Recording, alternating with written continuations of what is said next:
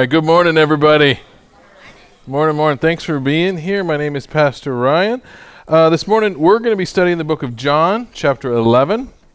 If you have your Bibles, uh, go ahead and open that up. If you use your phone or your iPad, please do the same. That's how I usually use get the Bible for my iPad. So make yourself comfortable. John chapter 11. Um, let's go ahead and start with John chapter 11, verse 1. And this is what it says Now a man named Lazarus was sick. He was from Bethany, the village of Mary and his sister Martha. So this it starts out kind of just bland. It just says, "Hey, a, a man named Lazarus was sick." It doesn't tell us what he was sick with. Was it the flu? Was it something you know exotic like Ebola? We don't know. He was just sick. We, it doesn't give us any in- indication of what his symptoms were, but we do know, if you kind of know the rest of the story, he's on his deathbed. He's very, very sick. The text also tells us he's the brother of Mary and Martha. They were followers of Jesus Christ, as was Lazarus. They were believers, and they're from a town called Bethany. Now, I'm one of those when I read the Bible, I kind of it tells me a town. I always look it up. Where is it? I want to see it on Google or whatever. So here's the next slide. Let's go to the next one. Shows us actually. So here's the city of Jerusalem, the temple, everything, and then uh, Bethany is off to the right. So I guess we left, go out east, and then you go p- get to Bethphage, take another right, and it takes you right there. So it's about two miles from the city of Jerusalem. It's very close. Okay, that just gives you an idea of where we're talking about. The other thing I want to point out as we get started is we know how this story goes. Anybody heard of the story of Lazarus before? You can raise your hand, right? Don't if you haven't, don't tell your neighbor if they don't know how it goes, right? We know how it ends. The people in this story have no idea what is about to happen. None of it, right? And the other thing that's interesting, if you follow Jesus and the miracles that he's done, in the story so far, he has done six miracles. What's about to happen is going to be number seven. So he's walked on water, he turned water into wine, he fed 5,000 people, he's done a, he's healed a bunch of people, right? He's already knocked a few things right out of the park. He's doing great. Nobody in history up to that point, including himself, had bar- brought somebody back from the dead. Right? So every time Jesus does something, every miracle, like, what? That's amazing. No one had any idea that was even possible. This next thing that's going to happen is going to go through the roof. It's even farther beyond the realm of possibility. Right? Every time the people were there around him, and this is the other way to think of it, we know what happened. We know what Jesus did with the water into wine. At that wedding, there were none of the disciples were going, you know what, watch. He's going to turn that water into wine. Peter, 20 bucks, says he does it. Ready? Ready? Watch. Didn't happen.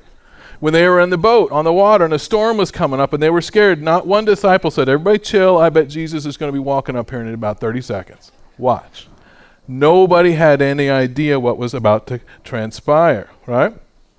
Also, when we're going to see when Mary Martha call for Jesus to come to Lazarus' side, we're going to watch the text. They want Jesus to get there quickly.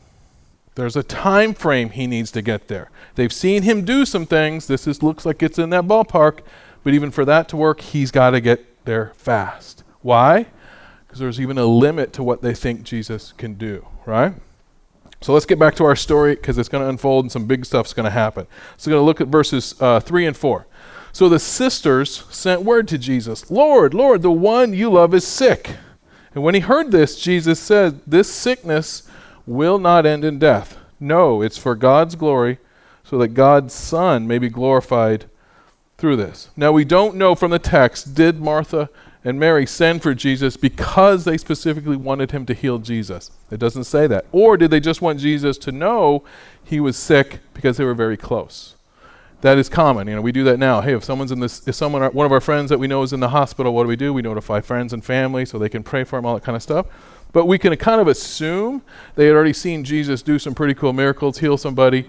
Why wouldn't he want to do one for the home team? Someone he knows, right? But regardless, we know that Jesus, his response, he says, Lazarus' death will not end in death. Now, those are five words to the story. These are key to why we need to trust in Jesus Christ when he speaks. He may say things, he may call us to do stuff that doesn't make sense in our mind. We may not understand what's possible, but we have to remember Jesus is not bound by what we think is possible. He's not bound by what the people in the story think is possible, right? Now, a lot of times when I have uh, conversations about faith, and I love this, this is one of the things I love doing with, as a pastor. When I talk to people, what do you believe? What, you know, and so when someone says they believe in Jesus Christ, and if they're going through something difficult, I say, do you believe that Jesus walked on water? Do you believe? This isn't a test. What do you believe? Yes. Do you believe he raised Lazarus from the dead? Yes. Do you believe as the Messiah he rose from the dead? Yes. Then he can help you with whatever you're going through. I don't have a clue what that's going to look like, and neither did the disciples. But we just need to trust him, right? And that's what we're going to see. Now, what's interesting is we don't know where Jesus was when the message gets to him. He was probably near a place uh, where John the Baptist had been baptizing, which is about uh, 20 miles away. And the message likely took a couple days to reach him, right? That Lazarus was sick. But the truth is, once the message gets to him, Lazarus has already passed away. Now, it's really important because Jesus talks about how he's going to be glorified with what's going to happen, right? Again, we knew he performed several miracles. People had seen him do this stuff. But what's going to happen next is far beyond. It's just even bigger, bigger by far, right? And the other thing is, think about it like this when Jesus hears that Lazarus is sick, what if he got on a horse, like in the movies, and just took off, right? And he got there at Lazarus' side, healed him before he died. That just would have been one more person he healed. He'd already done that, right? It's like, you know, he already knocked a homer. What's one more, right? This is different, right? Everything he's going to do is going to be at the next level. Now let's look at the next verse, verse 5, because this one kind of seems out of place from the story, but it does kind of matter. Verse 5. Now Jesus loved Martha and her sister and Lazarus. Now, the reason I want to focus on this, and this is the reason why it's in there, is that this verse is proof that believing in Jesus Christ, really believing Him, and in their case, they had a relationship with Him. They knew Him face to face, right? They had a real relationship even having that does not guarantee bad things are ever going to happen. Because what's about to happen to Lazarus? He's going to die. His family is going to have a funeral for him. His family is going to bury him in a tomb. And he still knew Jesus face to face. Right? It still happens. This is a big deal. So please, please, whatever you're going through in life, or whatever your family or friends, as you talk about faith, understand that Jesus is the Messiah regardless of what is going on around you or how you perceive your luck to be going. God may very well be letting you walk through that to help you in your faith or to help others around you. Now here's what's interesting. This is the way I like to think of this stuff. When I read this thing, do you what do you think? What if Jesus went up to Lazarus before he ever got sick? He said, Listen, just go with me. What if you die young? Your family has a funeral for you. They go through all of that. It's going to be terrible. They're going to bury you in the ground. But later on, I'm going to bring you back. Are you cool with that? I mean, let's be honest. That's what happened, right? How many people like, dude, sign me up, Jesus? I'm there. How many people would be like, yeah, I want my family to go through that? Or how many people like, no, choose somebody else? Is there something else I can do? Right? But this is why the story is in there. If Jesus is your Messiah, if you believe that he is who he says he is, you're a disciple and you want the world to know, and he came to you and he said, Listen, you're going to die young. But through your death, I'm going to reach millions of people. For the next several thousand years, people are going to know your name. And because of what is going to come through you, people will believe and know I'm the Messiah. Do you trust me? As a disciple, how many people would go, I trust you? This is why the story is in the Bible. This is why it's there. How many people would let themselves be used that way? How many of you would let yourselves be used that way? See, and this, this question is the big divider, right? There's people that go to church because they go to church. That's what you do. And there's people that go to church because they're disciples. Because remember, when Jesus sent the disciples out, he never said, hey, go and fill those pews. Woo! Right? Regular churchgoers, that's what we want. What did he say? Go and make what? What word did he use? Disciples. disciples is a very specific word. It means you believe he's the Messiah and you want other people to know the same. And you will be used in that. And that's what this comes from. That's why we're here. So let's get back to our story. Verses 6 through 8. This is where it really gets interesting. So when he heard that Lazarus was sick, he stayed where he was for how long? Two days. Two days. And then he then he said to his disciples, "Let us go back to Judea." And the disciples were like, "But uh, Rabbi, a short while ago the Jews there tried to stone you, and yet you want to go back?" So look at this. When Jesus heard that Lazarus was sick, he did nothing for how long? I've worked in the emergency department. I was a year director. I was a flight nurse. I flew in a helicopter. You don't wait two days for anything. That's not a good idea. You know what happens when you wait two days when somebody's sick? You have a lot of funerals. But Put yourself, if you were nearby, you, let's say you weren't even a disciple, you were just, you know, you're one of their friends or you're, you're hanging out and they're having this conversation. Someone runs up, Jesus, Lazarus, that guy, you know, he's sick, he's dying, his family sent me here. They wanted you to know, okay? They want you, they need you there. And Jesus did what? Day one, nothing. Day two rolls around. And we know watches hadn't been invented yet, but that still would have been, Jesus would have knew what you're talking about, let's be honest. Nothing. How many people would go, Jesus, you're slipping. This is your job, right? He's not going to get better. How many people could relate to that line of thinking? You're in church, so don't, you know the reason we do that is because we all have this in our mind of what the Messiah is supposed to do. All right? And if he's not doing it, we know better than him. The Messiah in popular culture, he's supposed to help people, right? He's supposed to stop all wars, all injustices. Nobody should ever get cancer, die young. He should solve worldwide hunger. He's supposed to prevent all evil from ever happening. And if he doesn't, he's not doing his job. I have talked to people that have that belief.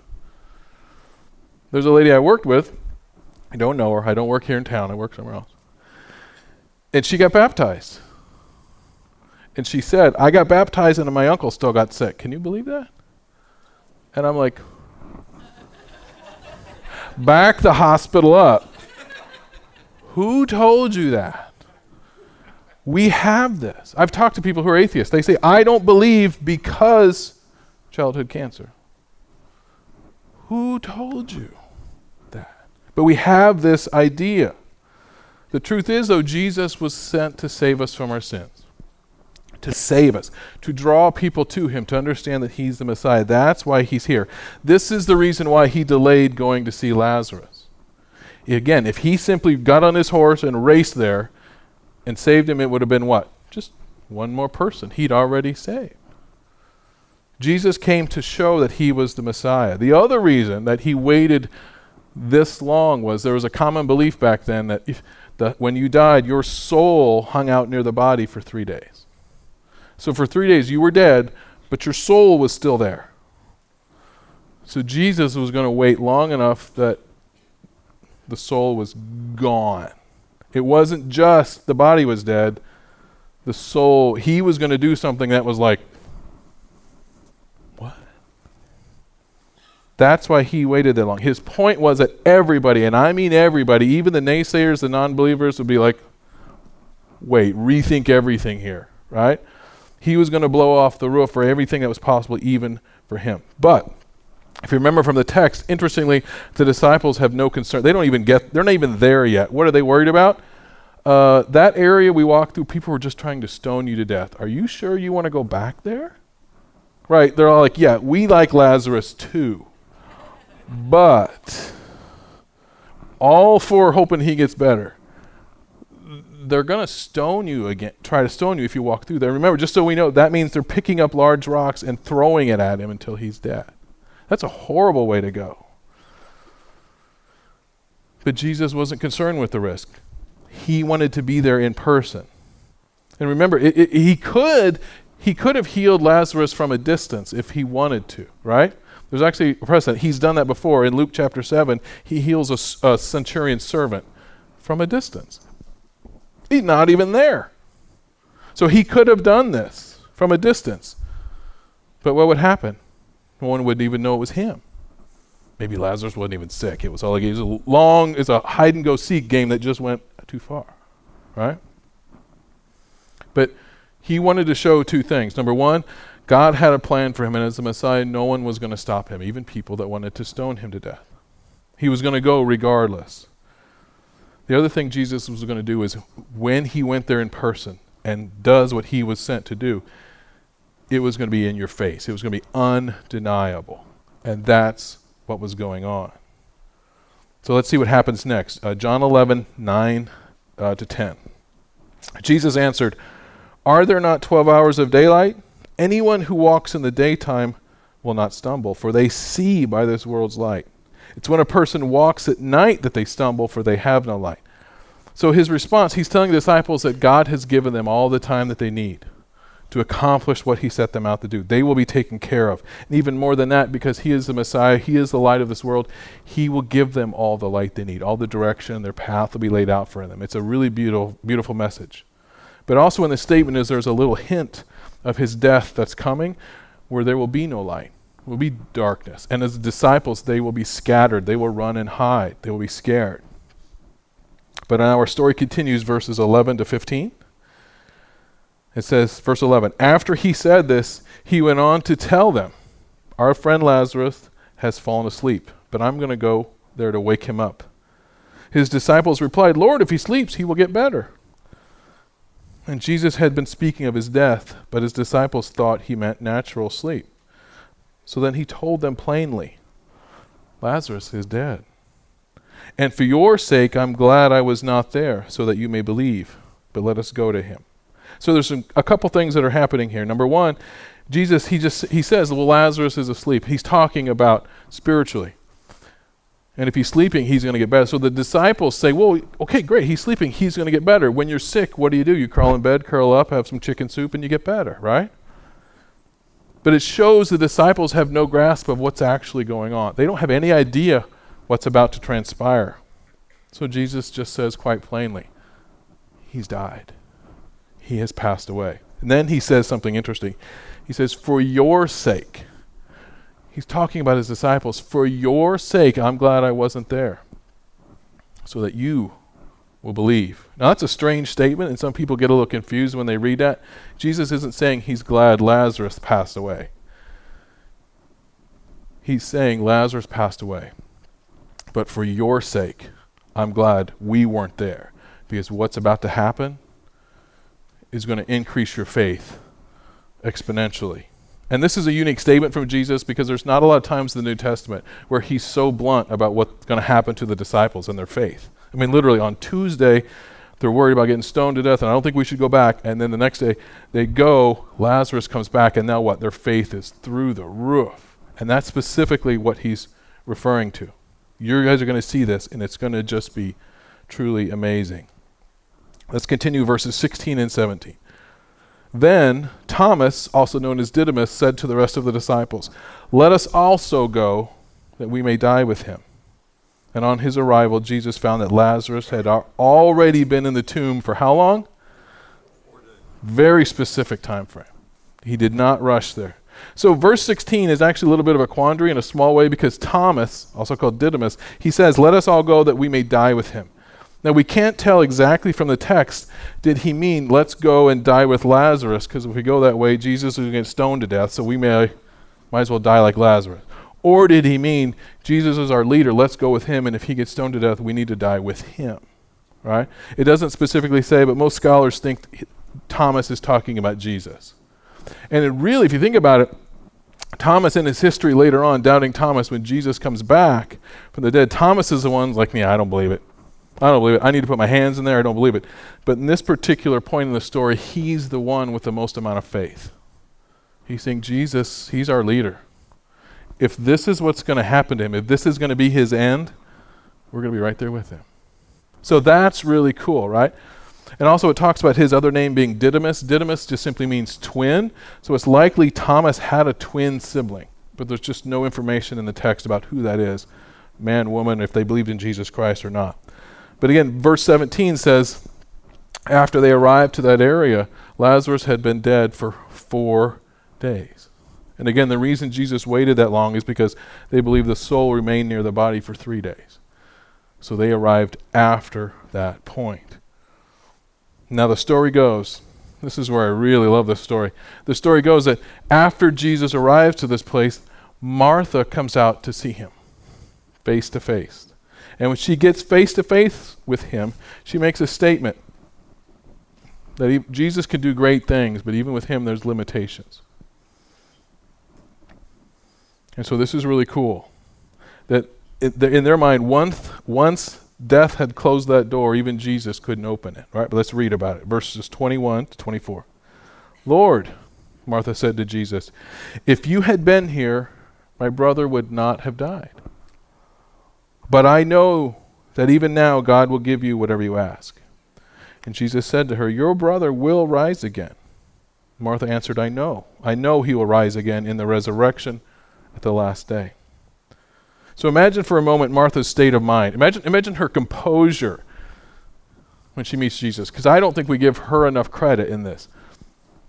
As again, put yourself there. How do you think most people would respond to Jesus? You sent somebody there to go get him while your brother was sick. He'd cured people of diseases. You know this. He cured people he didn't know. Strangers, people who hadn't given up for him, given up their life, traveled for him, put themselves at personal risk to be his follower. And he didn't arrive in time, even though he could have. How do you think most people would respond? You, sir, have some explaining to do. Right? You could tell me nobody would say that.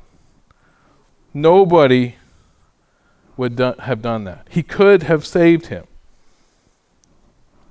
Would they accuse him, even in their mind, of not being enough of the Messiah?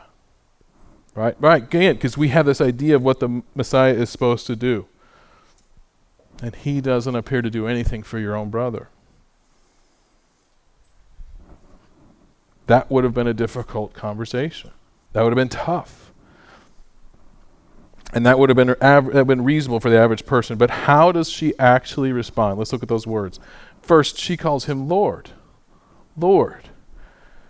Nothing has changed for her. He is still the Messiah, He is still her Lord. Next, next, she's honest with him. She says, Listen, if you had been here, he would not have died. Notice she's not blaming him, she's just simply stating a fact. This shows she's aware that Jesus has a greater calling, and that supersedes her brother being sick. She's, say, she's saying, listen, there may have been a perfectly good reason why you weren't here in time. And I trust that. She's not even asking him, hey, what gives? Right? She's not blaming. She's not like, hey, listen, you better have cured like 10 kids of cancer. I mean, like, did your chariot have a flat tire at least? Give me a, throw me a bone. Something. She didn't say it. She didn't even go there, did she? But she says, I know God will give you whatever you ask, which means she knows Jesus is not like anybody else. And he responds, Your brother will rise again. To which she says, I know, I, he will rise again at the resurrection. Now, from her response, we can guess she still doesn't quite understand or think that Jesus can do this. That's within the realm of possibilities because that would have been, hey, the perfect time to bring that up, right? But this is where Jesus brings it home, and I mean really brings it home. But keep in mind as we read Jesus' response, look for the reason why he's going to do what he's going to do. Look for the reason why this is even happening. It's verse 25, 25 to 27. And Jesus said to her, I am the resurrection and the life. The one who believes in me will live, even though they die. And whoever lives by believing in me will what? Never die. What does he ask her? Do you believe this? Do you believe this? Yes, Lord, she replied, I believe that you are the Messiah, the Son of God who has come into the world. Now, this is just fantastic in every way. This is one of the best responses Jesus ever gets from a, a, question like that. And it's awesome for a lot of reasons. First, Jesus says, I'm the resurrection and the life. He's not saying, I have some special knowledge. I alone have this key that unlocks the door. He's saying, I am the resurrection. I am the way and that by believing in him you receive this. And he says explicitly in verse 26 Whoever believes in me will never die. And of course, he's talking about eternal death. We know that one day our earthly bodies will give out, we will breathe our last. But those who believe in Jesus Christ at that moment will then be in heaven, face to face with Jesus, where there is no pain, there's no sorrow, and that is the message. And as Jesus tell, is telling this to Martha, he's testing her in a way. He's stating his true purpose and giving her a chance to admit her faith in spite of what big fact? Her brother is still dead in the grave. He hasn't even addressed that point, has he? It's just this big nugget still hanging out there. What's he focused on? Do you believe this in spite of this? That's huge. Do you believe I'm the resurrection? Do you believe in the face of this world that's accusing me and thinking I'm not doing my job? Do you believe in me? And what's her answer? Yes, I believe that you are the Messiah. You are my Lord, the Son of God, the one who is to come. You see, that statement is why Jesus waited four days. That's why he took so long. He didn't come here to do miracles, he came to save us. And if he could do a miracle that focused people on him, he would do that. If, he, if people only wanted a miracle and weren't interested in who he was, he wouldn't do it. That wasn't what it was about. And in this case, Jesus was using Lazarus to focus everything on him. That's the point. That's the question. And that's why I'm about to ask you guys a question, the same one he asked. Do you believe in Jesus Christ? Is he your Messiah? In spite of whatever good or bad is happening in your life. And again, having worked in emergency in the emergency department in critical care, bad things happen to good people, bad things happen to bad people, and everybody in between. That's just part of life. Good things happen. Do you believe? That's why we're here. If your answer is yes, then today is an amazing day. And when you die, whenever that day comes, is the day you will see Jesus face to face when you leave this earth. And you will be in heaven forever. That is awesome. If you don't have an answer to that, if you've never been asked that question, if you don't know how to answer that question, we're going to say a prayer in a minute, and I'm going to give you that opportunity. All you have to do is say what I say. Whatever you say is between God and you. There is no test. I'm not going to ask you. You're not going to stand up and. We're here for you but we are disciples and we believe in Jesus Christ. And our message to the world is He is the Messiah. And it is our wish that everyone knows that and trusts in Him and believes in Him.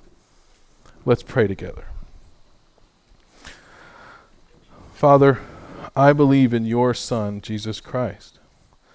I believe He died on the cross for my sins. And I believe that you raised Him from the dead. And today I ask Jesus to come into my life and to make me new. I ask Him to forgive me, to save me, and to guide my steps for the rest of my life. And Father, today I also ask for strength in tough times. I ask for faith to trust you when I can't see the road ahead. I want to trust and I want to lean on you above all things. I thank you for this life that I have. I thank you for the church. And most of all, I thank you for sending your son Jesus to save me. In his name I ask all these things. Amen.